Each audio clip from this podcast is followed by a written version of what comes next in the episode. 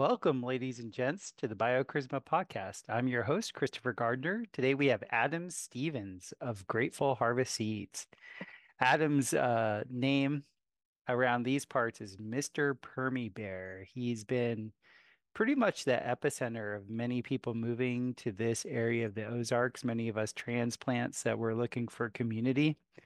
And uh, the services that he's been providing, everything from organic heirloom seeds to uh, construction to actually um, greenhouse design and all the rest of it. He's just been a wonderful, wonderful being to know. And I have to say that he's he's uh he was our anchor point here uh, where we decided to move in the Ozarks of Missouri. So in this podcast, we have a, a lot of fun. it was an in person interview on his farm.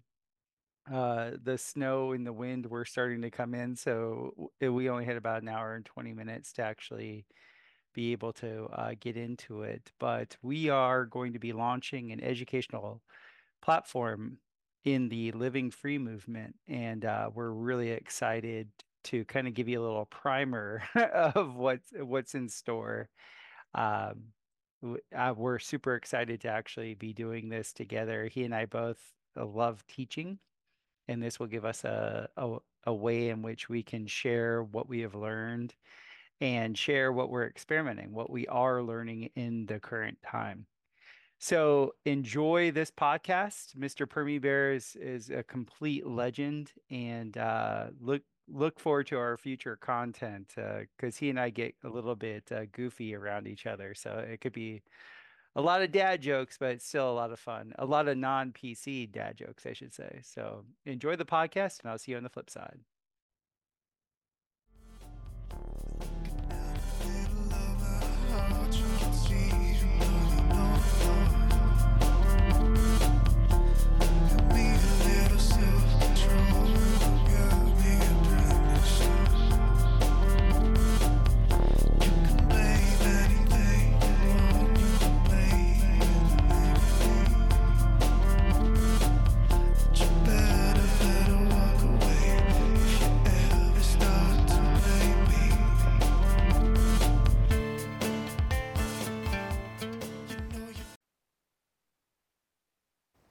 Are these the same kind that same kind that Brian has? Yeah. Okay. Yeah. I was able to get him at a good discount. Nice. My main man, Adam Stevens. What's Stevens. happening? Mr. Permie. Yes, sir. Welcome to the BioCharisma podcast. Thanks. Welcome to my farm. Hey man, this farm is what brought us to Missouri. Do you mind if I tell this story? Go ahead. The genesis of our friendship? Do it. So, for those of you out there that don't know Mr. Permie Bear, he's really sappy letter writer. And you sent that great letter to BB, I guess it was the winter of 2022. No, it had to have been earlier than that because that was last winter. It would have had to have been 21. Yeah, the winter of 21. 21, yeah. That's right, because we came up in 2022. hmm And that letter touched me, man. It was beautiful. And we needed good seeds. So I was like, this dude's got it going on. The how you like your whole vibe, I was just like, I have to reach out to this guy. Yeah. Yeah, yeah. And so we did, and then your family was so gracious to host us here. Mhm. Your slave at the time let us stay in his slave quarters, Yep. which was wonderful. Probably cold. It was a little cold, but you snuggle. Yeah. That's what you do. totally. It's permaculture, dog. totally. you have to stack functions. You, you've been stacking a lot of functions. But um, yeah, I just had to say, like, uh, you know, your hospitality and us coming up here and just the combination of all the other people that we Mhm. were meeting was just instrumental in bringing us to this part of the Ozarks. Yeah. Yeah. And we're glad you're here. Yeah. And uh, so tell us a little bit about this farm that you're on. So we have uh, 43.6 acres in Texas County, Missouri. We've got about half of that is woods, the other half is uh, pastures. We um, have been here four years and we are aspiring to take the permaculture dream and turn it into reality. So when we left Oregon, we had the vision that we were going to create a permaculture farm that would export a good amount of all kinds of food, you know, meat, milk, vegetables, uh, fruit, and education Mhm. was a big part of what we wanted to be able to do. Because we've put in a lot of time and effort into figuring things out and studying, and we're uh, extremely eclectic and weird in the things that we come across. So that's that's kind of been the the dream. And when you buy basically the most beat up farm that you can find, because it's what you can afford, so that you're not uh, going into debt to the grabblers, it's a lot of work. Yeah. So we've had, uh, you know, a lot of neighbors I've asked about kind of the history of the farm. One of my neighbors up the road lives on the farm that he was born on, and he's 85 or 86. His Awesome. name is Tex. He's great. And uh, so one day I was like, Tex, tell me what my farm was like when it was nice. He's like, What? What are you talking about? when was it nice? Your farm has never been nice. I was like, All right, oh, great. Brutal. Yeah, so you know, there's a couple buried cars over there that we've been told about, and so it's uh, it's definitely a labor of love and healing because this place has just been used and abused as long as anybody can remember. So there's a, an enormous amount of work. There's a lot still needs to be done, but we've also made an enormous amount of project Do- do- uh, progress. Do your dogs unearth stuff and bring stuff back to you? They mostly find dead deer. They Ah. don't really dig much. Right. They're not the digging kind of dogs. We've got the Great Pyrenees Anatolian mix, so he's the wanderer, and then Sam's the uh, Australian Shepherd mix. Mhm. And so they just like to keep things at bay, basically. They're not much digging, but we unearth some interesting things when we're planting trees and whatnot. I bet. All kinds of trash, but also Indian artifacts, which is always fun. And you were just telling me about Indian artifact right here, right? With this. Possibly.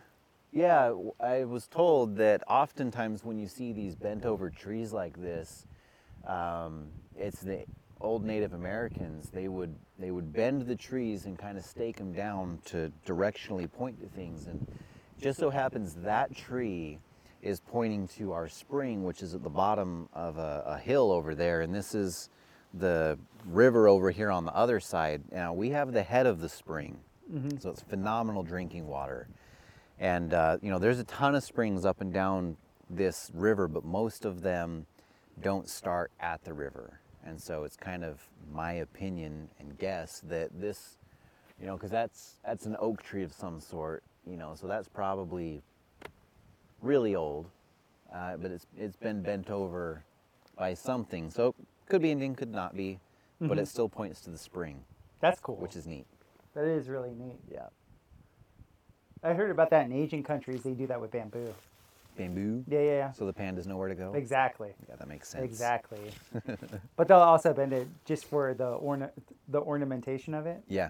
Yeah, I I bet you it was more in this vein, mm-hmm. but people not knowing what they were doing just said it was for ornamentation. That makes sense. Yeah, that's really wonderful. It's one thing I've been really liking about the Ozarks overall is the amount of different hardwood trees that are here. I sort of had a, a little ego about the hardwoods that that I was uh, exposed to in the tropics, but I'll tell you what, nothing can hold a candle to hickory. It's intense. Hickory breaks my my chainsaw blade like every time. Totally. Yeah, it's pretty amazing. Makes the best tool handles. Yeah, yeah, it's it's the hardest thing I've ever tried to cut with a chainsaw, and that's Nice. saying a lot. Yeah, right? That is saying a lot. Well, I would love people to get to know you a little bit. Um, you know, we don't have to go through like the like the full detail. you know, you don't have to do the Doctor Evil of like you know Yeah. when you know that whole thing. I was born, so on and so forth. But um, you know, you've lived a pretty eclectic life. Yes. And uh, it's good to let people kind of get a little taste of what your background was and what actually brought you to being Mr. Permie Bear, being this entrepreneur, five father, you know, permaculture, the do it all DIYer. Dude. Yeah. The dude who does stuff. yes. Um, we won't go. I guess we'll go kind of farish back. Uh, I originally wanted to be an architect. I let go of that when I got a telemarketing job and was in college and got scared away from that whole process. Mm. So the uh, the company that I worked for was owned by a brokerage company, and they approached several of us about uh, becoming brokers.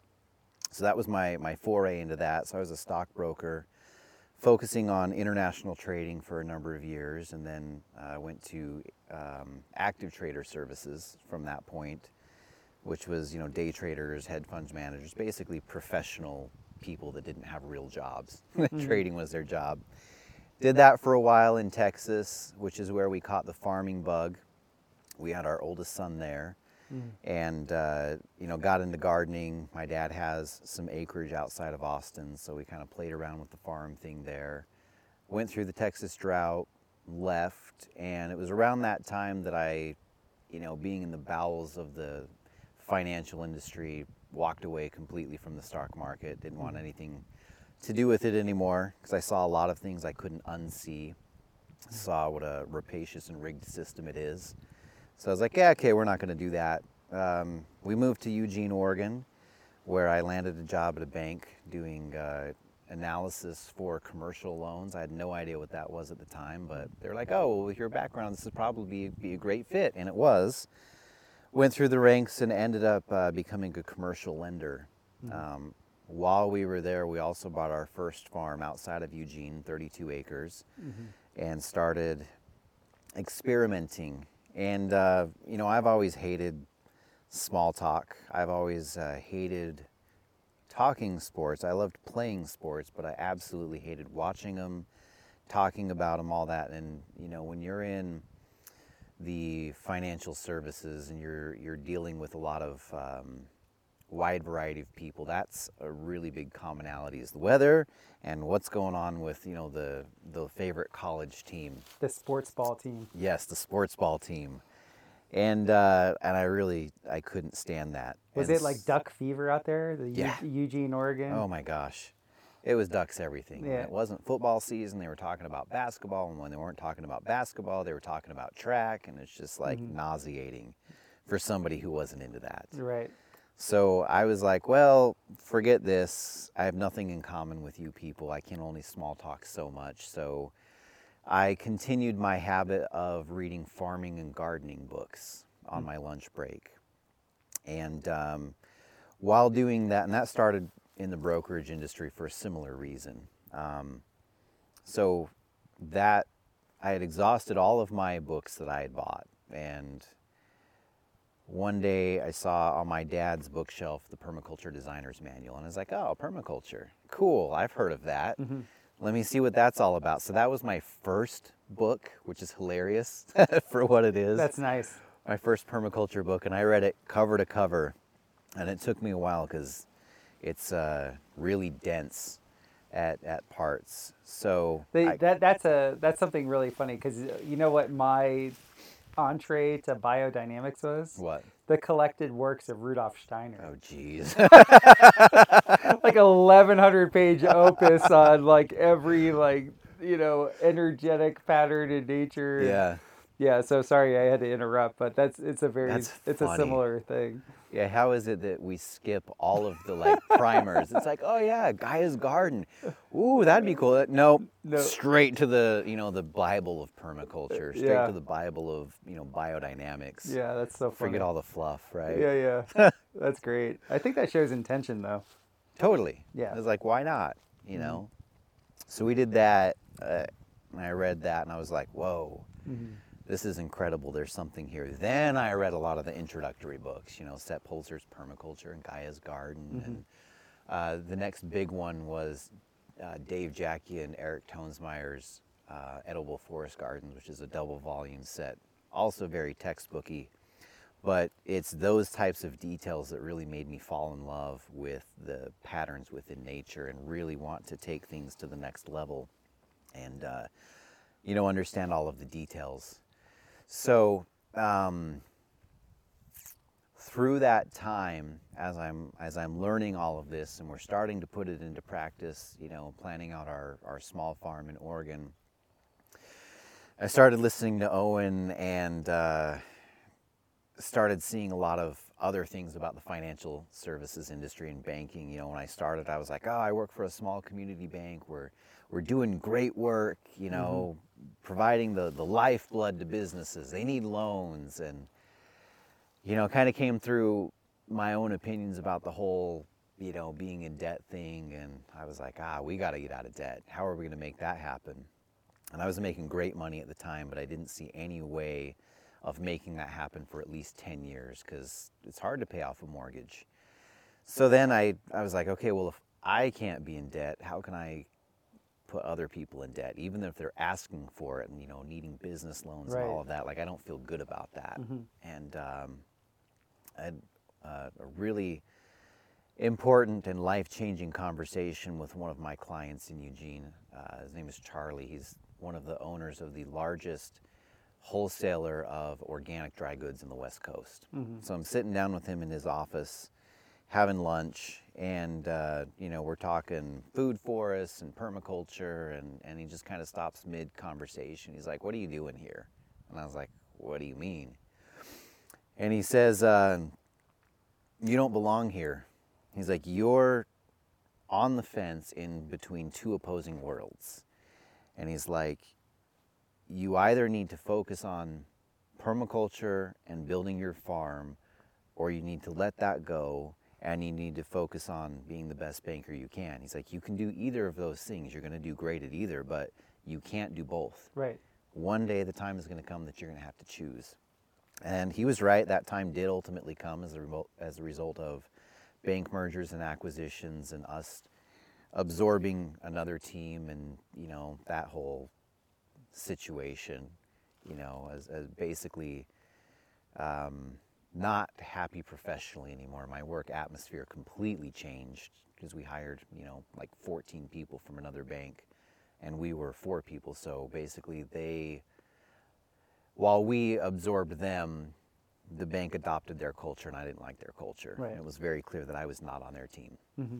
So that was the big kick in the butt that I needed to make some changes. And so we were like, well, if we're gonna you know look at making a change let's make a drastic change let's chase the dream. And so we decided to uh, to do this. And so through that whole process you know doing all of the farm stuff all the homestead stuff you know home repairs i had done a couple of studs up remodels on some homes just for fun me and my friends in my early 20s so when we moved out here, we had this, you know, grand vision of starting the farm, which we did. Um, we were like, no animals until the infrastructure's built. And then COVID hit, and I was like, holy freaking crap, get everything again, yeah. right? Like, like it's going down. They're pulling some shenanigans. So forget that. Build all your infrastructure. Mm-hmm. We're getting animals. So we loaded up everything that you can imagine. You know, we had like 30 sheep and milk cows and goats and chickens and geese and ducks and like pigs and and the whole thing. So now let me get to the core of like why is having all your food close to you so important? What what is it about controlling the inputs mm-hmm. that that is like a core value of yours? That's a really interesting question. It first started from just an aspect of resiliency right? Like some people's thing is money, some people's thing is is power and control. Mine's food, right? It's like if I have my farm and I can produce my food, nobody can have leverage over me. Mm-hmm. And uh, so it was really like just being like having been betrayed so much through my professional career and friendships and things like that. I was like, the only thing I can count on is me. Mm-hmm. Therefore, I'm not going to trust the food system. We already didn't trust it, which is the whole reason we started, you know, an organic permaculture farm to begin with. Mm-hmm. But it was like food sovereignty. Yeah, we can handle that. Right. But from that point, it it has really changed and evolved as I've gotten into the the the science and biological aspects of well, what is soil? What do we you know, what are we made of? How does that all play together? And then a lot of the stuff that you've helped introduce me to, um, you know, with a lot of the energetics there's there's always been little markers, right? But through a lot of our conversations about just larger energy flows, um, and then pairing that with what we're finding out about like the deep, deep biological aspects of our whole environment, it really became so much more. And I realized that there's this tremendous bio and energetic feedback loop that allows us to more fully nest within our local environment Mhm. and surroundings, and that by doing that, not only do we live a more full and rich life, we're also a lot healthier as a result. And so it's really, you know, had a much more significant shift for me to where it's literally a part of me, right? Everything that we eat is literally a part of you from certainly a nutritional value, but also a biological and energetic value that like gives you that deep seated connection with your land. And the more that I get of that, the more of it I want. Yeah. Yeah. I've seen that in a lot of very well rounded beings that I know. And I use the word being very specifically because it's not right to say person or human, like beings. Like I've seen this now with, I would say more on the shaman spectrum, Mm-hmm. where there's this real knowledge of our interaction with the heaven and the earth.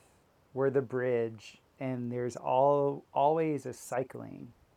There's always a deepening of the cycling, Mm-hmm. and no matter what, our bodies end up being back in the earth. Totally. And one of my friends, one of my good friends, he said to me, he goes, My goal is that my body is as clean as possible when it returns to, to my land. Ah, that just gave me goosebumps. Yeah. That's so cool. Yeah. And he's really living it. Like, he loves his farm, he takes care of his plants. Like, he's he's fully in it. He's the gentleman I told you about that um, showed me the the protection Yeah. cycling with the with the carbon Mhm. and uh, you know it just seems like the people that I really really tend to respect they all have this energetic cycling going on with their land like it, mm-hmm. it, there's no tomfoolery in the consciousness around the connection between you and the land Yeah. has that always been with you, or is that something that has kind of just come as you've matured? I don't know. That's a really interesting question. I think that it has to some degree, because even when we were living in, I, I, say, I shouldn't say we, because it wasn't my wife and family. yeah. But even when I was living in suburbia, you know, and I had my houses, I had this this draw of like I should plant a garden, Mhm. you know, and I didn't know. I thought originally it was like, oh, it's um, you know, it's a throwback to my childhood. It's a comfort thing, Mhm. right? It'd be fun. But I think that it was probably more than that, and I think that that's part of the reason why I always wanted to make my house my own you Mhm. know, to do something different. Like in in that house, we had uh, we had black walls in black and white walls in like uh, our like I don't know if what, what you would call it game room, right? And it was just like ah, this is us, right? This this would be cool. What if we did, you know? And same thing, like thinking about you know landscaping those things. It was all what felt right to me, not necessarily what looked good. Um, but really, why I say that's a really interesting question is I've always had this this draw to the Ozarks, and I don't know why. I remember It's your Mormon upbringing. I guess. I remember reading like, you know, children's literature books, you know, like where the red fern where the red fern grows and uh, like Summer of the Monkeys and they were all set in the Ozarks. And for some reason that just resonated with me. There's with monkeys me. in the Ozarks. Yeah, it's a great story. Yeah, Summer of the Monkeys. It was uh, a circus train or something like that crashed, and all the monkeys got out. Uh huh. I think it was in in the, the Oklahoma Ozarks, Oh, like near Harrison, Arkansas. perhaps. For those of you that don't know that joke, look it up. the goblins. Totally. So this boy uh, goes about trying to catch the monkeys because there's a reward and that and they're poor. Mhm. And so he's like, I'm gonna, I'm like gonna save up and I forget what he wanted to buy with it. But so he's trapping the monkeys and, and turning them back into the circus people in order to get to get money. And so for whatever reason I've just had this this draw and now that I'm here and now that I know I'm supposed to be right here, I kind of look back and I wonder if that was something more, the, a, distant connection to something that my body and consciousness knew I needed. Mhm. You know, where you always say that location is frequency, like just that that frequency draw of of belonging here. hmm I I have to say that I mean literally the month that I was introduced to biodynamics and and Steiner I was introduced to the Ozarks in a very weird way. The guy that I did my first PDC with he told us all, all of us in the course, that he was moving to the Ozarks to build the Ark for the CIA. And now, who knows if he was lying or not or whatever, but this guy knew his stuff, man. Yeah. Like, he really knew his stuff. And I wouldn't doubt it though. I mean, I've heard some stories. and I was there. I knew nothing about agriculture. The only reason why I was even vectored into that was I was renting hmm on a farm where they were having a PDC. And so I was like, I have nothing to do. I ain't got a job. Yeah. And so I was there and I'm meeting these cool cats from all over the world. And this guy was like incredible. And I'm reading Victor Schauberger and they're talking about, you know, water courses and Mhm. berming and water management. And I was just like, just blown away. And then he tells us that he's going to Arkansas. hmm And, you know, I, there was a bunch of like super liberal Californians that were in the class that were like, Arkansas. ah." And he was like, "Yep." And I didn't think anything of it, but that's like it's kind of funny that my agriculture, like when that started to come into my consciousness, hmm that you know the Ozarks was implied, and then my bestie and I we were going up to this farm to harvest a bunch of oak. Ro- they call it roble. And the only CD that he had that wasn't compromised hmm was the Ozark Mountain Daredevils. so literally for hours we just listened to Ozark Mountain Daredevils while we're fantastic. in while we're in the oak forest of the Talamanca Mountains. And so there was this sort of weird weird vectoring going on for me also. That's hilarious. Yeah. And then you actually moved to Arkansas, and then Yeah. you were like, "Yeah, let's go." Yeah, Missouri's the land the land was stunning. I mean, you saw the Yeah. old farm. Yeah. And you saw the area that I was in. It just didn't have any water. Yeah. And that's a huge. We knew that that was a temporary spot for us. Totally.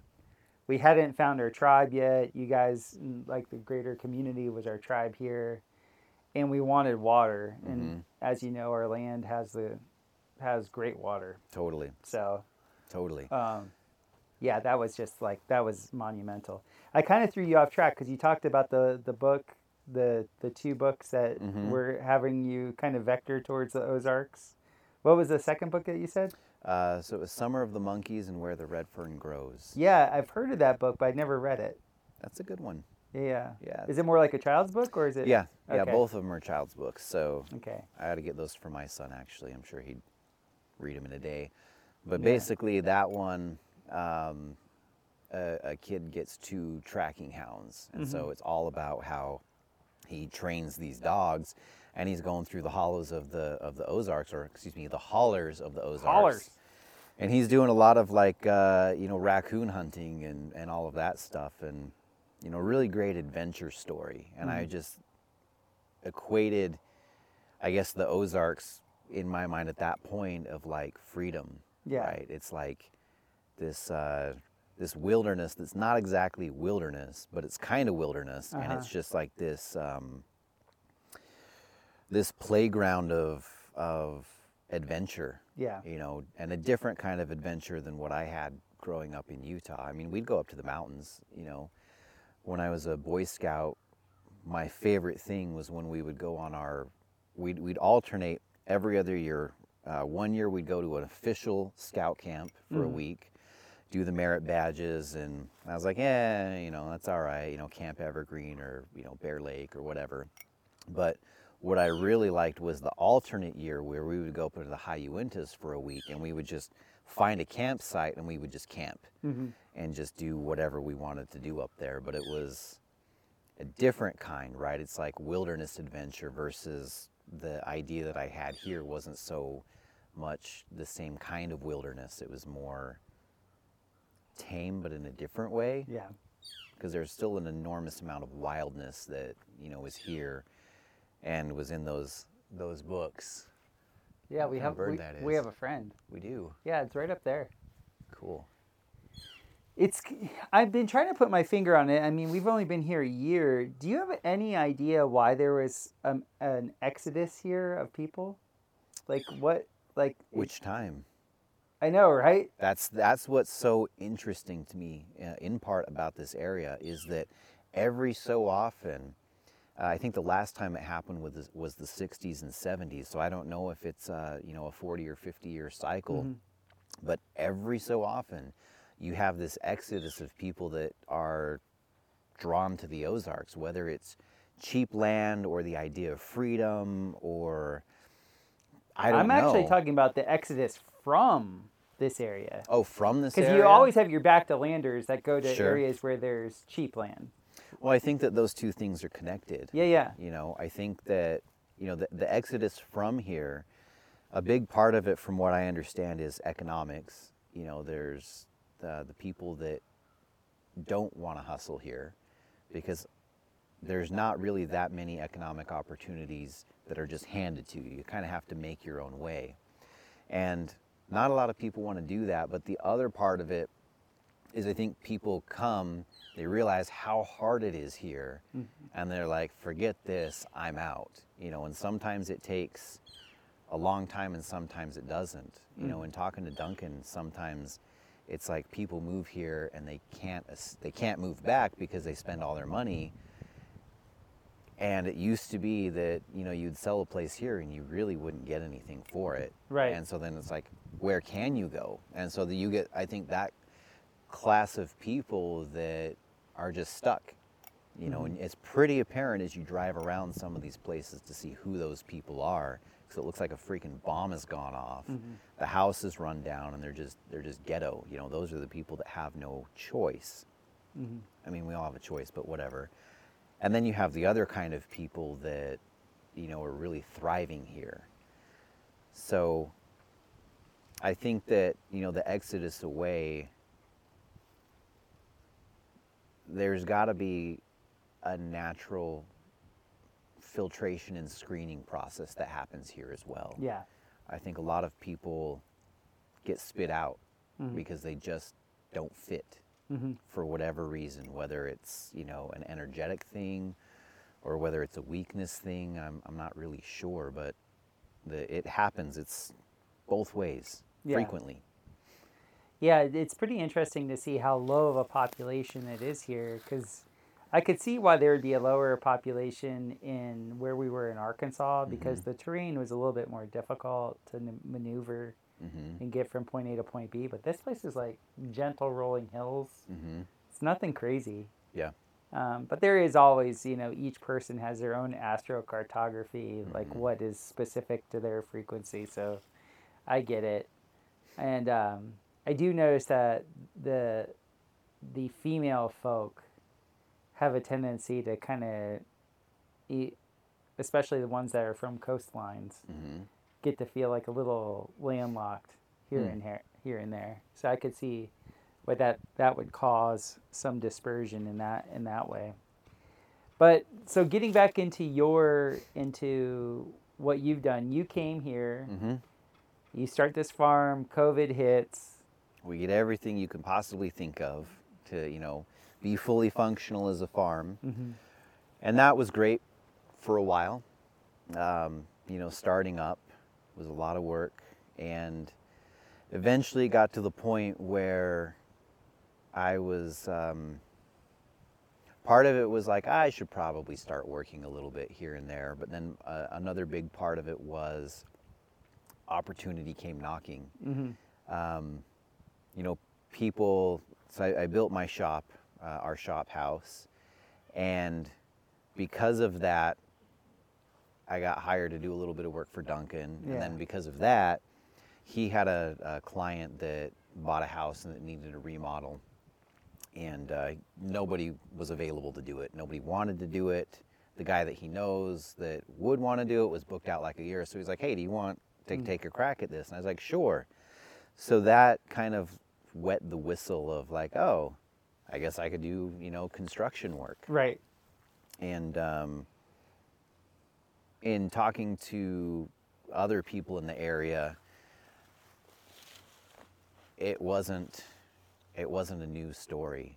There, there was a severe need for people that would show up, that would answer the phone, that would do a good job, and I was like, I can do all those things. Mhm. And so, it was a it was a way to bring in some extra money, but then also it was a way to help other people that had moved here you know, be employed. Yeah. And so it was like, okay, I can help myself, I can help others, both the customers and, and the men. Like, yeah, we should do this. But my heart has and always will be like the farm, right? Um, one of the challenging things about being here is that some people literally have no idea what organic means. like my like my old neighbor, you know, Tex. Yeah, we the the first year that we were raising pigs, and they were they were good looking pigs. He came down and he saw him and and he's like, "How much you take for one of those?" And I was like, "I don't think you can afford those pigs, Tex. They're organic." He's like, "What's that mean?" So I had to explain to him like what organic was. And uh, he's like, "Well, how much do you want for them?" I was like, "I don't know. You know, they're, they're probably going to be close to you know four fifty five dollars a pound." He's like, "Whoa." I'll give you a dollar. and I was like, yeah, that's probably not going to work for me. I'm going to lose money that way. So it's one of the uh, amazing opportunities, yet limiting factors for what we do. Was this one of those really fatty pigs? No, this was a normal pig, not one of the. Like one of like the the super just delicious like No, yeah. pure lardone pigs that No. you you sold me. No, those are those are the epitome of deliciousness. These were just normal, normal pigs, not the super special ones. So, uh, You just see their grease trail as they right? walk. it's really easy to find them when they get out because Hey, it's yeah, just you know. th- there's skids going. We got them. And when they're little and you can wrangle them, you just pick them up and hold them over the pan and just- just, you know, and then you don't need butter or anything like that. It's just like right Got there. it. And then you set it about its, you know, little path and goes on, does what it wants to do. We season our cast iron by putting our pans right underneath Adam Stevens' piggies. Exactly. Yep. Exactly. Uh, for those that you know, obviously don't know, we raise Kune Kune uh, American Guinea Hog cross, and they're both lard breeds of pigs. So they uh, they're smaller and they're very fatty, which when you cook with lard is like a phenomenal thing. Yeah. Um, so the the impediment yet benefit is that Missouri's like at least 10 years behind the food scene. Where that really comes in handy is if you come from a, a an organic hub like Eugene, you got to see all of the organic food businesses that started, the ones that succeeded, and the ones that failed, and it's just like you just kind of got to follow the template, right? We we get the uh, insane fortune of being on the forefront of that. Yeah. it the downside is that it takes time. And so with a lot of people moving here it's speeding up. But how that plays into what we do now is we kind of hit that point where we're like okay we have you know we want we we ran a small csa on our farm in oregon and I was like oh that would be great to do that again but our population density is so low and most of the locals don't know what organic is and mm-hmm. several of them don't really value it so it became to the point of like either i grow this food and this produce and i take it to st louis or i take it to springfield or I do something different. And I was like, I really have no interest in sitting in a farmer's market, especially with, you know, a three hour round trip to Springfield or a six hour round trip to St. Louis. I'm like, I don't, I don't want to do that. So what can we do? And uh, we hatched the idea of a seed company. Right. You know, because Baker Creek is here. They do extremely well, but they're also um, not the greatest. And um, so we we looked at what we could do because we're nerds. We've got, as we were planning out the garden, we were like, oh my gosh, we've got like 450 varieties of like heirlooms and like really rare stuff. What if we started a seed company? Mm-hmm. And so we decided to do that. So we've got the farm, the construction company, and the seed company, and then you know that just leads to all kinds of other things like what else can we do?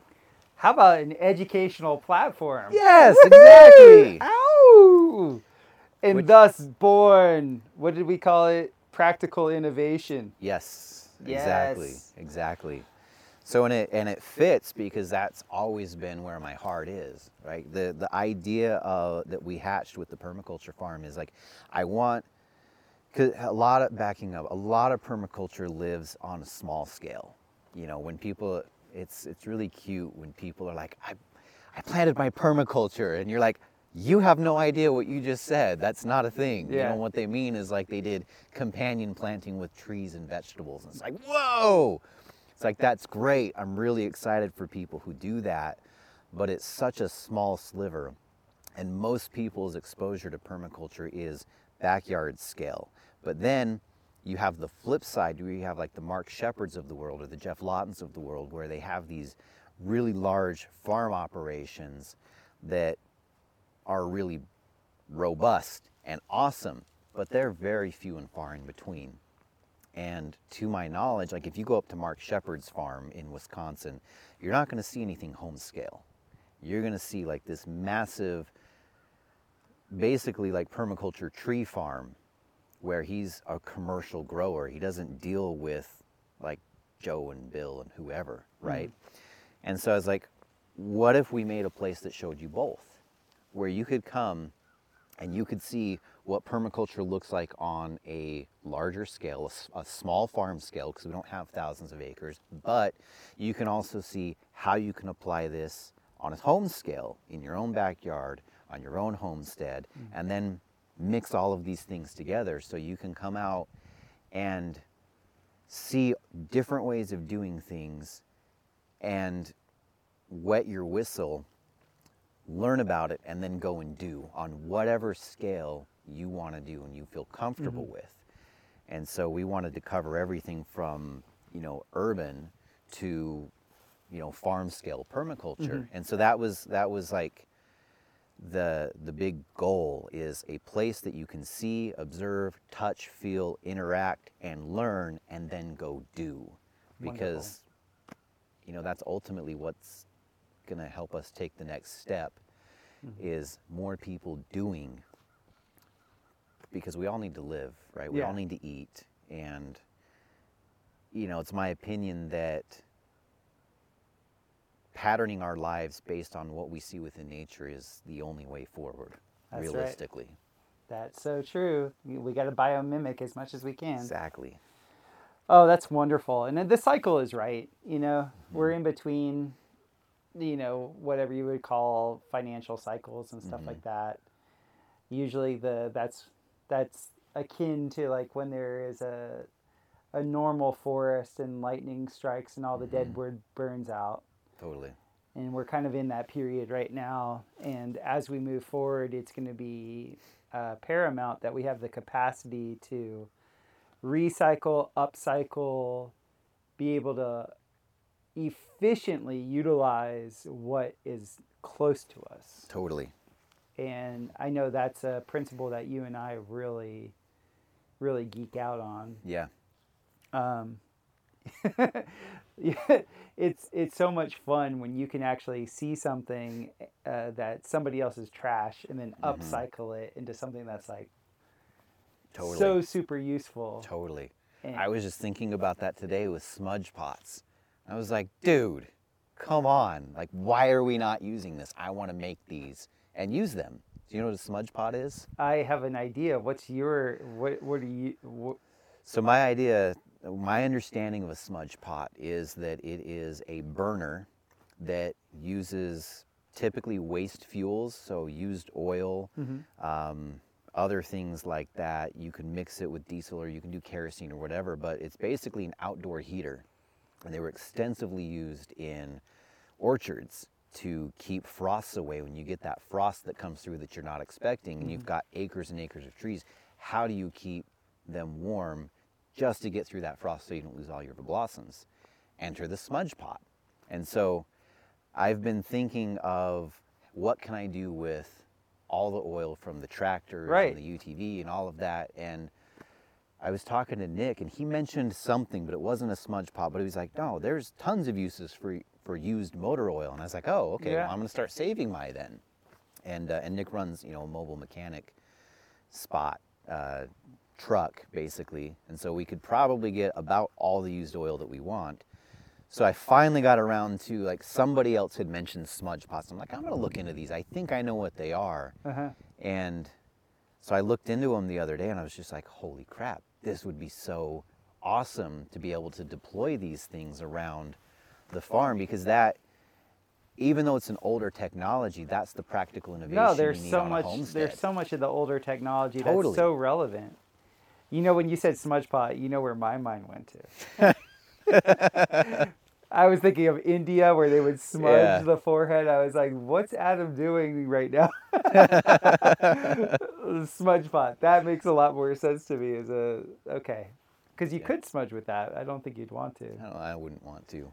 Yeah, we used to use the old motor oil in Costa Rica to keep the termites away from the Mhm. bases of our buildings. Sure. We'd create like a little canal hmm and put the used motor oil. Super toxic, smelled terrible. Yeah. But the ants and the termites would never cross that. Yeah. Well, and what else are you going to do in the jungle? Yeah, I mean, that's, it's recycling in a good way. yeah. And it's going to break down eventually. hmm while it may not be ideal, it's like you're you're balancing that between like your house getting eaten Right. and putting a little oil on the ground. So, you know, we, we don't live in an ideal world at all. You have Yeah. compromises based on your long term goals, Mhm. right? But um, that's that's something that like really got me excited because we have um, I don't know if you want to call it a problem. We have a unique climate situation here on the Ozark on the Ozark Plateau. We have the largest temperature swings of anywhere in the continental U.S. Awesome. over a, a short time period. So we can literally go from, you know, negative 20 to 70 degrees in three days.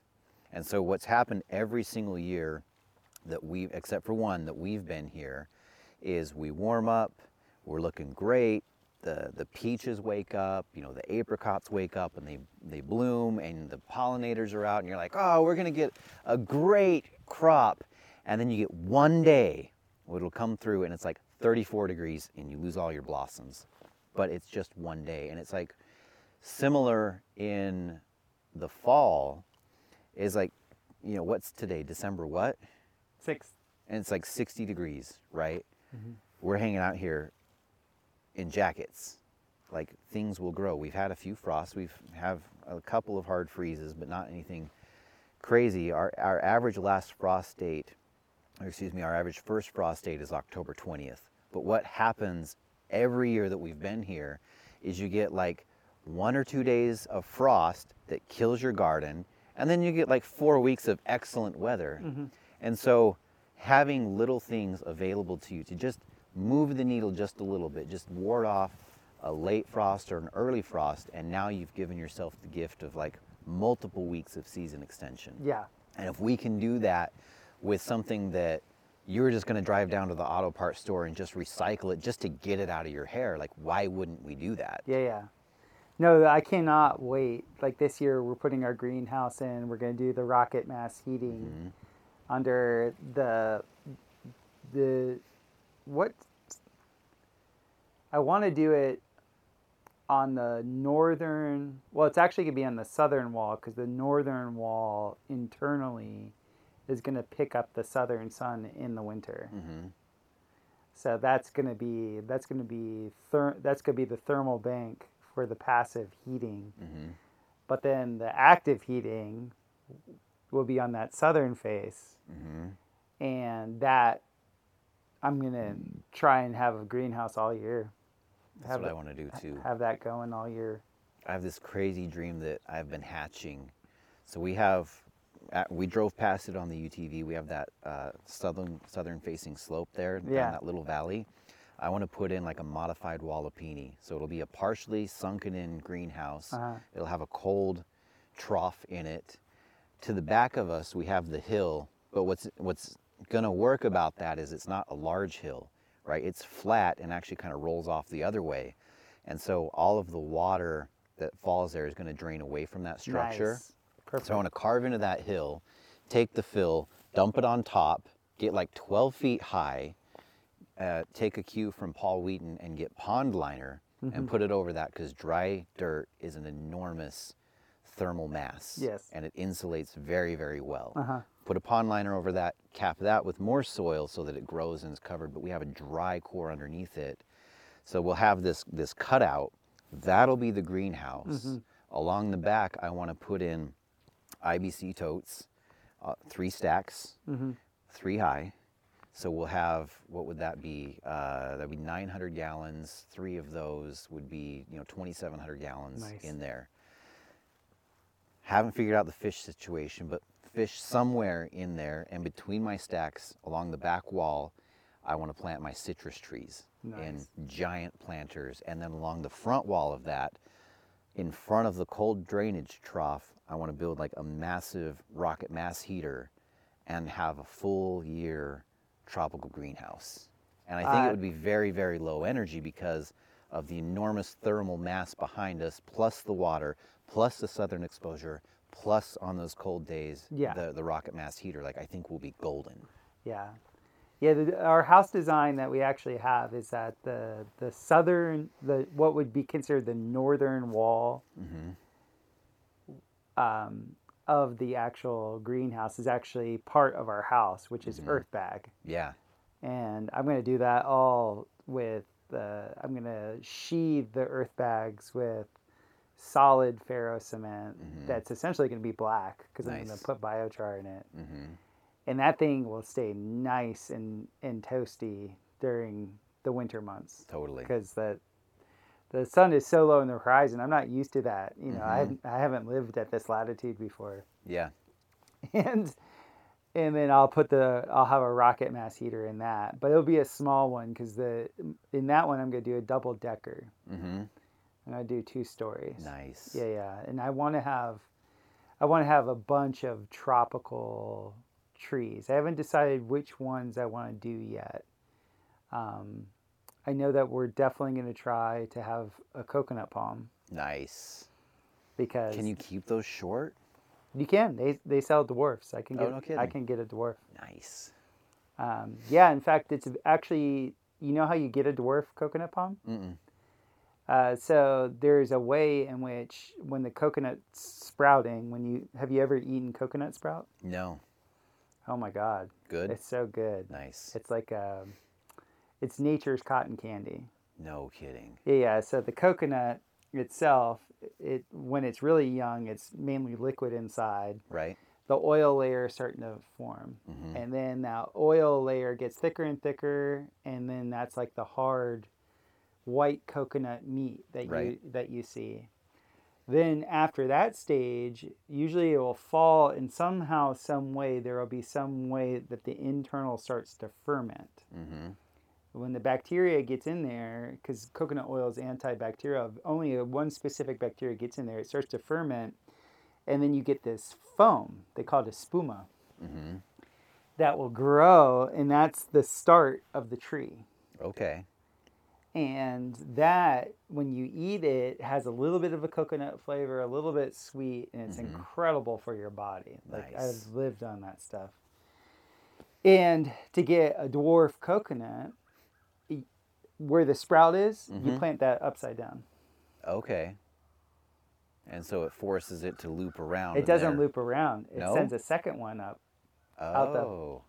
So if it's if it's it, say say this is the bottom of it and it's normally growing this way like a Yeah. pineapple, Yeah. you plant it like this, and it somehow knows, okay, I'm not going to survive going this way, so it sends a smaller one up the other side. Interesting. Why does that work? I have no idea. The the I told you about my neighbor. He had 130 acres and it, he had like thousands of fruit trees. He's Mhm. a frugivore. He's the gentleman I told you about where he- was growing so much fruit, nobody can eat all that fruit. So all the deer ended Mm-hmm. Yeah. up on his property. You're and like, start hunting. and I was like, "Hey, I put up a deer blind here," Yeah. and he was like, aghast. You know, I was like, "You have the perfect hunting preserve here." yeah. but that's all illegal down there. That was so funny. I, I caught him so off guard when I said that. But he knew everything. He was a Mhm. professional arborist in the States. Cool. So like he he's like you. Like he went down there and was just like ah and like learned from every wild crafter, all the local practices. Um, and then he's actually the person who turned me on to Aircrete. Oh, no kidding. Yeah. Nice. Yeah, he and I bought a couple of aircrete machines and tried to make it work. He was trying to do it with magnesium cement, but he bought Mhm. the wrong type of magnesium. But he, when it came to agriculture, this guy knew everything. Nice. He was a, a huge wealth of knowledge. And um, yeah, he taught me that with coconuts.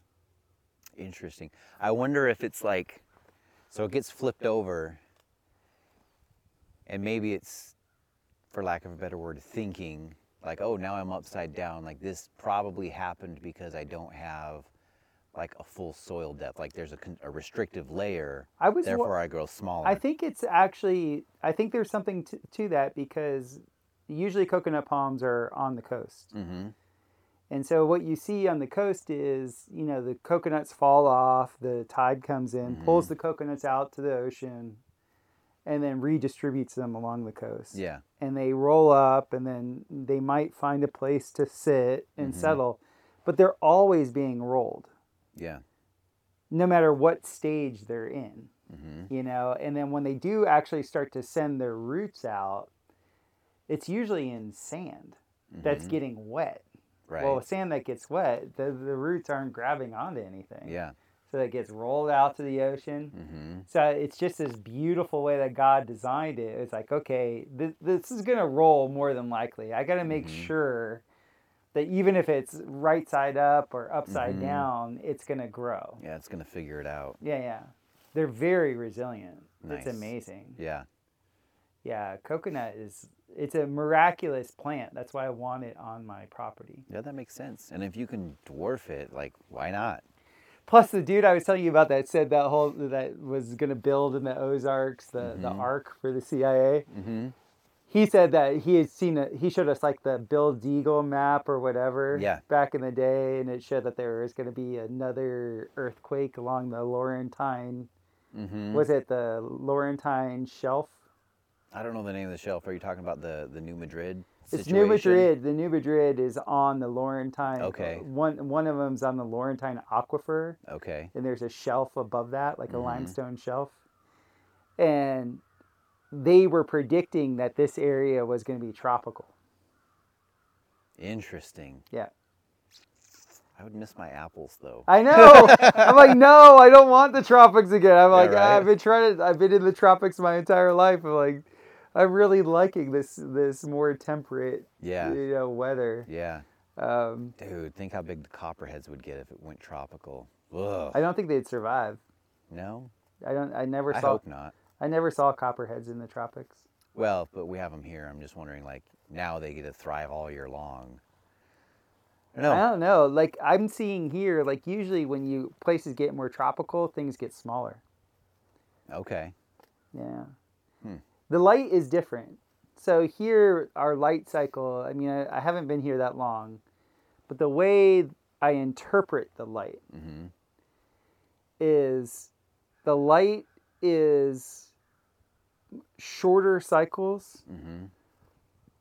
but in the summertime, it's much more intense. Mm. and I don't I can't explain why that would be at a more northern latitude. Um, like you get greater heat the closer you are to the equator, Right. but heat like heat, temperature, light they they don't all Mhm. necessarily they're not it's not always like a one to one to one correlation. Right. Right. So I'm I'm still new. I'm still trying to like kind of adjust and like you know really temper. Is this just my perception? Is this the air quality? Like there's so many things to consider. hmm But I noticed that the light here has a more of a piercing, Yeah, I could see that. and where in the tropics it's much more diffuse. Yeah. So you have more of it, Yeah. but it's like it's just diff- it's a diffuse energy. It, Yeah, because like, like Curacao was the most recent tropical place I went, right? And uh, yeah, it was like you would walk out and it was hot Mhm. And it was sunny, and you, you know, would burn if you were out there too long. But it was like a, it was like a slow roast. Hmm. Whereas like you come out here in, you know, August, and it's like, like you said, it's piercing. It's just like oppressively hot, but not not temperature wise, but like No, it's a when the sun hits you, it's like piercing. It's a piercing Yeah. light. Yeah, yeah. It's a different thing. I've been trying to explain that to people. It's like because there's a whole way of interpreting energy when it's coming at you hmm relative to when it's going away from you. So if the sun is rising in the east and it, it's ri- ri- rising to the zenith above you during midday, Mhm. let's say it's at 11 o'clock and then 12 o'clock it's directly over you Yeah. and then 1 o'clock it's exactly at the same arc length away from you as it was at 11 o'clock hmm no matter what at 11 o'clock the light is hitting you more intensely at 1 o'clock the temperature is greater because the ground has had more thermal gain Sure. but the quality of the light is less because it's moving away from you Yeah, that makes sense. Which is why you get the, you know, the golden hour right at the end of the day. Right Interesting. Yeah, and so that's that's dealing because I I've tried to explain that. It's like if somebody's coming at you with a flashlight, that as it's moving towards you, there's an energy that's pushing on you because the the the frequency length is reducing as it gets closer to you. Even if it appears that it's the same distance from you, but that light is moving away from you, it's a different intensity. hmm So this is gets like to the biblical thing of like there is a defined east and there is a defined west. Yeah, I can And see the that. and the light always rises in the east. So there's Mhm. rising intensity and then falls in the west. There's Mhm. diminishing intensity as that as that's going away from you. Interesting. It's very that's why I'm like so, I nerd so hard about the geography relative to the axis mundi relative to what you experience when and where and how like it's so specific Yeah, yeah, it is. It's everywhere I lived has been different in that regard. yeah You know, the sun here is definitely different than the sun in Utah, which is definitely different than the sun in Oregon. yeah You know, which is definitely different from the sun in Texas. hmm You know, it it's interesting. I'm just thinking through like summer days, so you're outside and you're working and yeah, I, I could see like when you get going in the summer in the morning, those are your highly productive hours. And it could be like you're you're taking on the energy.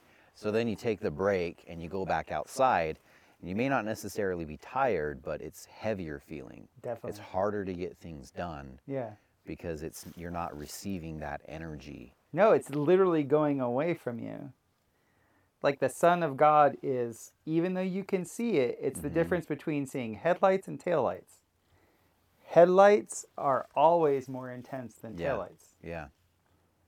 And I know like depending on what how people model their universe, like no, it's a sphere, it's all the same. No, it's not. Yeah. Sorry. No, it's definitely not. this gets all the way back to like the the whole biodynamic aspect of looking at life Mhm. and looking at just how intricately beautiful Oh yeah. this this system is and the more you pay attention to it the more it kind of reveals its it's nuance, hmm it's detail. And just like any beautiful woman, it wants you to know its details. Totally. totally. so I think we should like wrap this up. I, I kind of want to, um, I want to like tell people what we're about to get into uh, as a, as a, as a partnership in the sense that um, I'm so excited uh, to be able to jump in and have a cohort in actually sharing the, Yeah. the practical innovation Totally. because you're the first person I've met that we match each other with enthusiasm hmm with all the stuff. For those of you like we will call each other like a bunch of times during the day. Well, Yeah. what about this? Da, da, da. And so um, we're about to embark on some like a lot of fun, Yeah. A lot of fun things, and we're going to bring that to market in a way that's entertaining and Mm-hmm. educational and innovative. Innovation drives us both. Totally. Practicality drives us both, Totally. and um, I'm just I'm so stoked to do that. Yeah, yeah, me too. It's kind of hard uh, in some ways to to talk about what the future holds because I honestly don't know. Right. I don't know either. It's like I envision we're gonna have these things where it's like, okay, this is the thing we're doing. You know, we'll have the different uh, different series, for lack of a better term. But then, what I'm I'm obviously really excited about all of it, but I'm really excited about the the try stuff series. Yeah. It's like wild hairs. Like I have no idea what we're doing. We're just gonna try something and just see what happens. Yeah. Definitely. You know, it's it's really exciting and um, something that I really appreciate about you that I don't get with a lot of other people is you also are extremely eclectic as well as like energetic about everything, right? It's like, can we do that? I don't know, but I'm gonna try yeah. you know it's it's because i'm so all over the place with everything that i i really have a hard time constraining myself to like one area of focus and the thing that's always um, i think it's incredibly enjoyable for me but frustrating for a lot of other people is i'm constantly pivoting between like different types of projects and different interests and it's always like um, if I think I can do it, I should, right? And that's not necessarily true, I've learned that. I, I've learned that lesson the hard way. but that's like the way I approach life. It's just like, is that within my ability? Probably, therefore I should do it, you know? And that's an, been an incredible teacher, sometimes good, sometimes bad, but um, that's something that might frustrate some people, but I think that there's a certain type of person that's going to really appreciate how weird and scattered we're going to be at times because we're just going to come out of left field with this thing that you know mm. maybe they've never been exposed to or exposed to in that way that's so unrelated to so many of the other things until we bring it back together and tie it in and be like this is that piece that fits here. Yeah. here's the function stack. And it's that that mind-blowing epiphany of like didn't even know that was possible. Well, the more you function stack, the more you understand that this is a holographic reality. yeah. And what I mean by that is like, at least the way I see it, it's all related. mm-hmm. Like it might seem like me talking about ferro cement has nothing to do with rocket mass heating Mm-hmm. and has nothing to do with biochar over there or a dome. Mm-hmm. But then you zoom out and you're like, oh, well, the biochar going into the ferro cement that was created from the rocket mass heater is most efficiently used in a dome shape. Mm-hmm. Like, totally so the only reason why it doesn't look like the things are related is just because there's a, a, a lack of a broader view. yeah context Exactly. And we'll bring that. We'll- Totally. We'll, constantly bring that to the fold of being like, look, if the grand context is to honor God's creation by efficiently utilizing what he's provided in a beautiful way, mm-hmm. guess what? It's all related. totally And it's going to be a lot of fun. totally And we have a goal to make this fun because Yes. there's a, there's a lot of really brilliant people that are boring as all get out. and i love those people I don't. I have my my ADHD kicks in, and I'm like, oh, geez, like what's Yeah. going on? Like, I, um, Which, by the way, Dr. Andrew Kaufman told me yesterday that I don't have ADHD. Oh, good. Yes. I was so- really worried about that. it was really funny. He didn't realize I was joking about it, and he got really serious with me. Uh-huh. was like, "No, no, I know. I'm, this is just for effect." That's hilarious. Yeah, yeah. So, no, I'm super stoked. I have no idea how it's going to turn out. I'm not No. trying to predict the future. I just know I get to kick it and Totally. have fun and Yeah. and and try some some really cool stuff. Uh, Yeah. The other thing, I'm, other aspect of it from a selfish perspective that I'm really looking forward to is you learn so much more as you're teaching, Yes. right? You really get connected with it. And so we're going to learn way more about all of this stuff as we're trying to, to create modules and teach people about this because then that's going to spur like, well, why does it do that? Mm-hmm. Well, what happens if I do this, right? And so that's where I think we can see a lot of innovation happen as we're teaching on the fly, which is completely organic, which therefore like is more impactful as well, mm-hmm. i- i- because it's it's real, right? It's mm-hmm. not staged and it's not um, it, it- it's not something that you can ever anticipate, mm-hmm. and so there's a level of excitement for everybody, and I get so excited about being excited about other people being excited. Like nothing one of my greatest joys is when I get to talk about something that I'm passionate about and I see the other person light up. Right. And I'm just like, yes, we're vibing on this. Like, you understand why I'm so excited about this. And we're just going back and forth. Mm-hmm. And you and I have that. But I envision like that carrying forward and then other people getting excited about that because that's, you know, one thing I really appreciate about your audience is that they're just excited in general Yeah. you know, looking at the chat, even though I'm not in it very often because it gets so robust so, so quickly, is everybody's just like, well, what about this? Well, did you see this? And have Yeah. you have you looked into that? And um, so I think that that's a really good energy that I'm looking forward to helping foster, and um, it's just it's going to be a lot of fun. It is going to be a ton of fun. We're going to be on the platform that was created by uh, Tom Barnett and his cohorts. We're going to announce all this probably officially in January or February. But uh, I wanted to get this out as like a as a New Year's like everybody's gonna be you know with their with their family near the end of the year, and uh, I just kind of wanted to give you guys a little bit teaser of, of what's gonna be on the on on the docket for next year, Totally. and get introduce people to you that haven't haven't got to meet you yet. Well, yeah. I hide out. or No. maybe more accurately, I'm spread thin. Yeah, yeah. Mr. Pervy Bear, where can uh, people find you? all over. So uh, obviously, like we have our local construction stuff, Legends Repair and Remodel. That's going to be a very small section of people. Grateful Harvest Seeds is the seed company. That's uh, gratefulharvestseeds.com.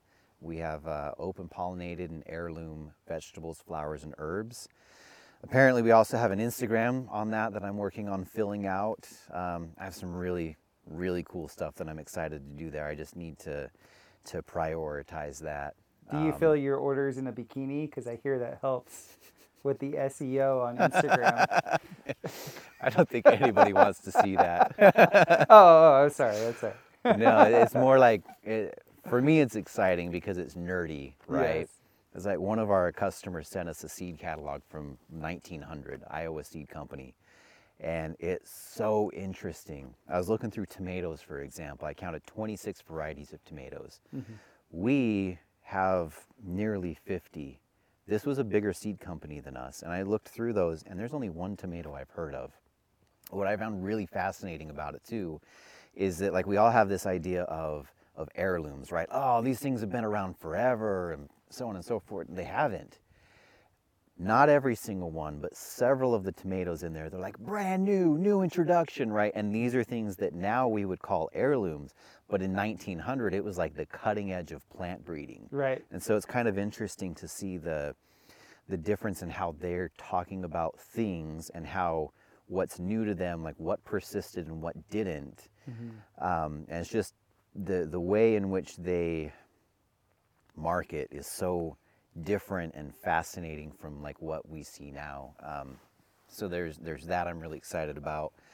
But then like bringing in a lot of the the soil stuff that I'm passionate about, about the biology and exposing people to something that they didn't even know was possible. Mm-hmm. You know, mm-hmm. where we're talking about you know full genetic expression of plants and therefore like when you eat that now you're getting full genetic expression and what what our lives can be what our children's lives can be what our health and our animals and our children like all these all these really exciting things that i don't see any other seed company talking about mm-hmm. right and that's what i'm really excited to build out is like yeah you can get seeds from us and you should get seeds from us but but more importantly it's it's the it's everything that goes with that, right? It's it's like through our company growing, we're able to do more of that and and put more of that out there, which enriches everybody's life because mm-hmm. these things are so niche, we'll say, that on an academic level, not very many people have that interest in them, mm-hmm. but we can make them fun and exciting and show you how it actually makes sense and why we should be concerned with these things. And then that'll play really well with what we want to do. Um, but anyway, that's why I'm excited about about that mm-hmm. aspect of it. Um, and then um, for those bears or you know other people on Beartaria Times app, you can find me there under Mr. Permie Bear. Awesome. And wherever else I happen to pop up. That's great. That's great. Well, you'll definitely be in the BioCharisma fold and then once we figure out all the stuff with the with the Barnett platform, mm-hmm. we'll be in there. Yep. We'll probably be in what would we call it? Practical innovation.me. Ooh. Mr. Purvey, it's so good to hang. Thanks, man. You as well. Yeah, yeah.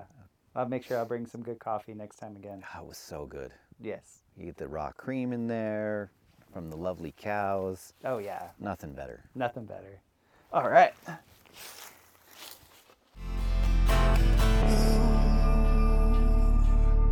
You ought to know. Well, now you, you ought to know by now.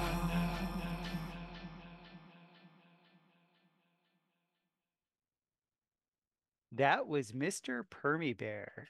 Uh, go check out his seed company at Grateful Harvest Seeds. When uh, we initially met, that's how I reached out to him. And I mean, there was immediate response, wonderful product. Uh, everything this guy does is bang up. And we're going to uh, have a lot of fun with what our future endeavors together. What just to give you a little preview of about what we're about to film. Like it's it's snowing now in the Ozarks uh, we have to wait to springtime to to break ground on a few projects, but we're going to break ground on a greenhouse on our farm, which will will essentially be heated through thermal mass heating. So I'll use my biochar kilns and rocket retorts as uh, the the heating element to keep us in in the green, as you'd say, our greenhouse going all year round while making biochar. So we'll be stacking functions, uh, Mr. Permie style. And then we're also going to be building a dome on my neighboring property. And this dome, we're going to go ahead and put, I'm throwing the kitchen sink at it. I'll be teaching his construction company, Legends Repair and Remodel, how to do ferro cement and aircrete. And uh, they'll be teaching me continue to teach me about how to do foundations in an area where there's freeze and thaw cycles. But uh, we're going to be building a dome that's essentially indestructible for uh, a new client of mine, or I should say, a new client of ours. And uh, the home should, it's going to be a dome home that will incorporate a lot of the technologies I was developing in the tropics, but now adapting for an area of the world where it gets cold and where there's snow load. So this is this is a lot of fun for us to do that. And we're going to be experimenting with everything from, you know, Wilhelm Reich, Cloudbusters to um geez, Theorio, Apophasis, Fractal, uh, garden antennas, like all of it. And we're going to chronicle these things. And we're going to be goofy because uh, we he and I can't help but be goofy when we're around each other. And uh, the dad humor will flow like wine. Um, hopefully, you got that reference. And we're just going to enjoy ourselves in presenting information that will make you more fruitful. Uh, this is uh, an exciting time as the different uh, calls for catastrophe, catastrophism occur. Uh, you can always rely on us to show you how you can convert your local trash, like your local biomass, your local trash, into a treasure. Because that's one thing we all come from people that had made it through the Great Depression. If if you if your family's been in the United States for four or five generations, they survived the Great Depression. And the Great Depression was essentially just a limit on credit and cash disappeared, or at least I should say money disappeared for for a few years. And so people had to be very resilient.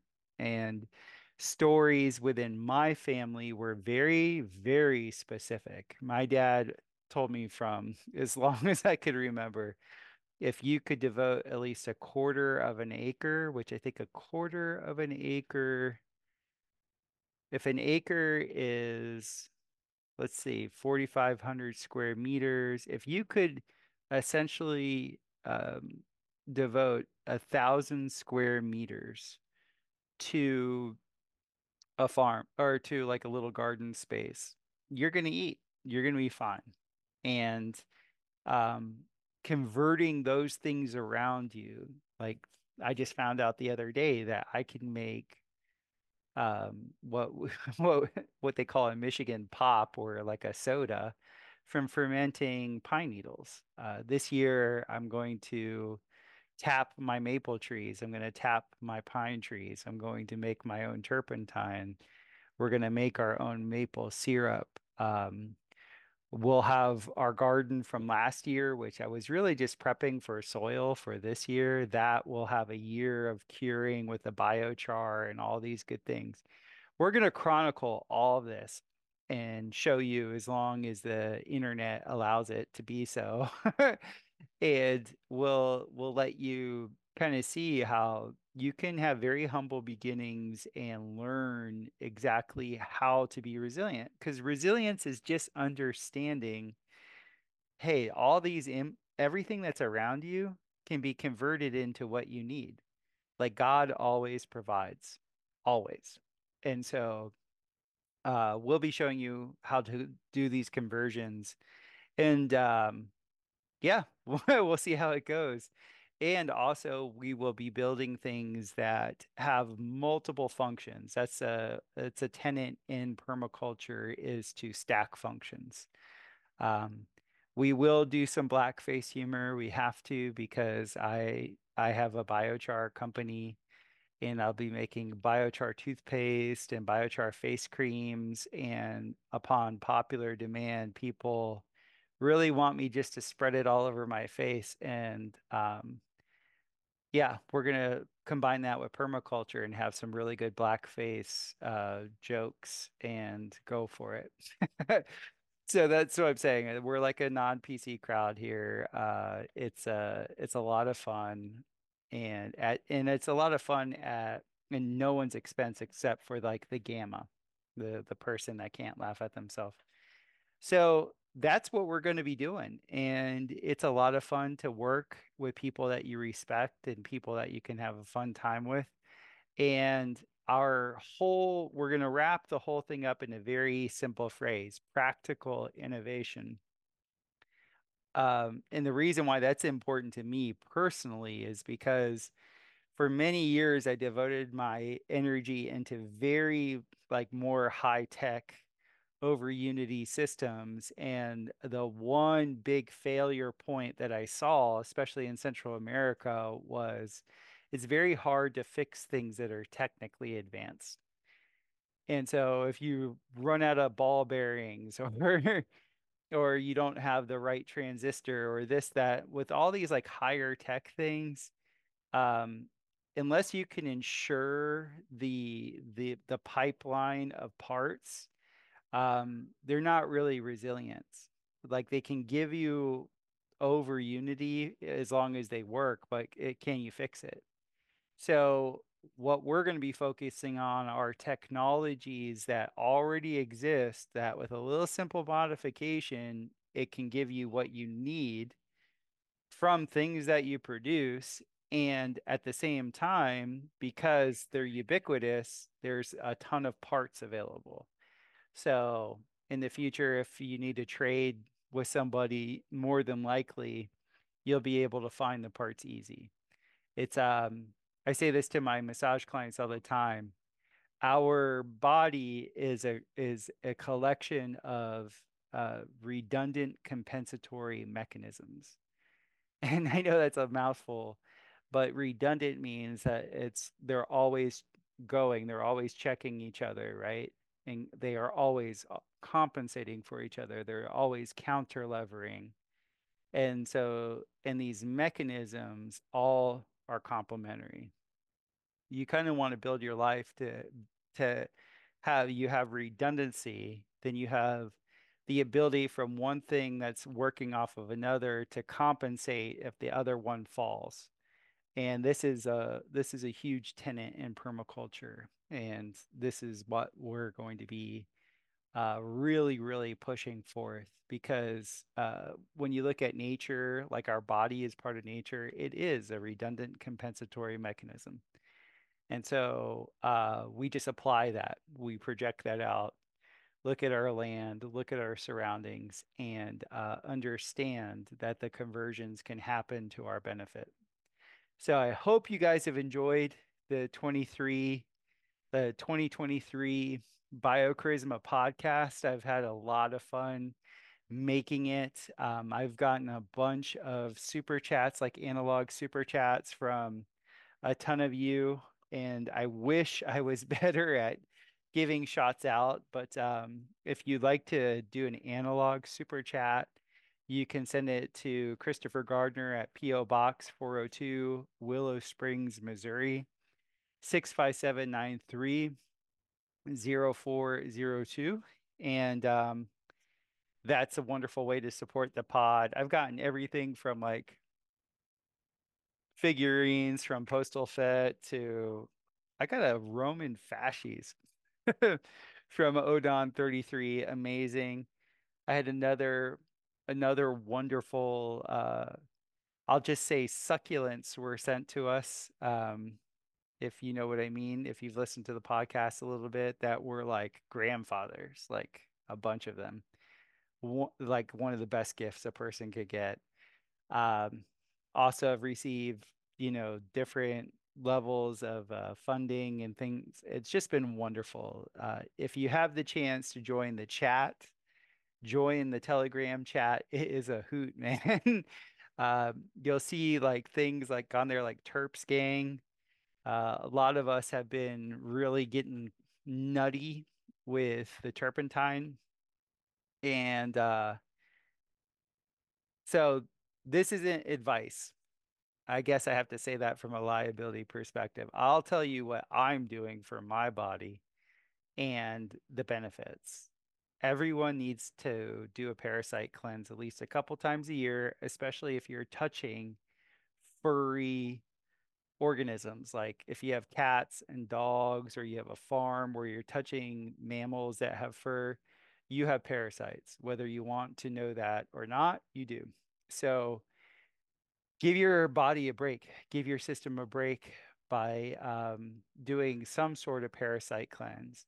The particular parasite cleanse that I prefer is using 100% organic uh, gum spirits from pine trees also AKA turpentine. And I mix that with a combination of biochar, sugar, and cayenne pepper. And this extracts the bugs. If you want to hear more about that, uh, you can listen to Dr. Jennifer Daniels. We did a podcast on that. But um, yeah, we're going to do a little experiment to start off the year, to kick off the year with fasting and turpentine cleansing, which has been it's it's just awesome. I feel like uh, my eyes are back and my mind is back. So that's uh it's been a minute since I've done a real cleanse like this. So our chat, the pod, we're all sharing information with each other. We're all just like completely crushing. And uh I'm also doing a lot of Celestic profiles. I'm about to go on with Big Bear. We're going to talk about this right here. the interesting way to look at the calendar.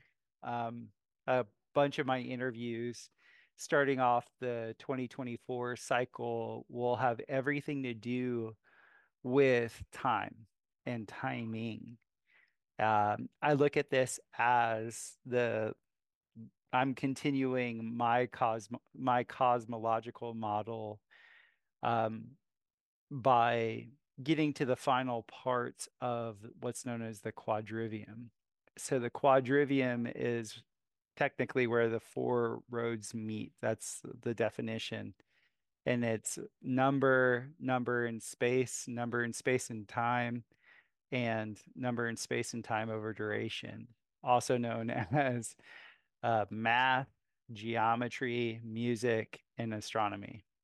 So part of this is all about time and how time works. And uh, there's a lot of evidence to suggest that we live in a very, uh, each one of us individually live in a very palindromic way. So the best way I can say that is when we're born, we're dependent on other people. And if we live a natural life cycle to the end of our days, more than likely we're dependent on others at, at the end of our life. Um, that's a palindrome. It's it ends the way it begins and vice versa. And so uh, there's a lot of fun coding that has been put into our social sphere that points to this, but it's not the common thing. Like it's just like the common the common folk, the bourgeoisie is given a calendar that doesn't make much sense, is given food that doesn't really nourish the body, is given information that is laced with 80% untruths. are you seeing the are you seeing the progression here? There's not really the common being is not really given uh, the accurate depiction of how to go about life because they don't have the accurate depiction of the setting that they're in. And the first tenet of scalar physics, or the first tenet of ether physics, which is primarily uh, the Hermetic principle, is um, if you want something, you generate the correct setting and the people that have been engineering civilization they've known this and this is why there's so much money given to things that uh, kind of put us all in this little spherical mental um, ball. So uh, this upcoming season of the the BioCharisma podcast, we're really going to blow some minds. There's a lot that's coming down the pipe that uh, I will I hopefully I will be able to really model this well for you. And so that uh, I've said that that's been an objective from from the get is to actually get to a point where I could give you a really cohesive model that makes sense and we have wonderful guests that will help us get there. And uh, I will also be starting a live stream. So that's going to be a lot of fun. Um, and I think we're going to kick off the live stream with uh, Big Bear. So that should, that's always a hoot. So that's where we're at with things. So thank you so much. Check out our Telegram chat. Uh, buy me a coffee if you can. And uh, always reciprocate if you appreciate because uh, I really appreciate you guys, and hopefully, the information I'm giving you is is adding is an additive uh, component to your life. So have a great new year.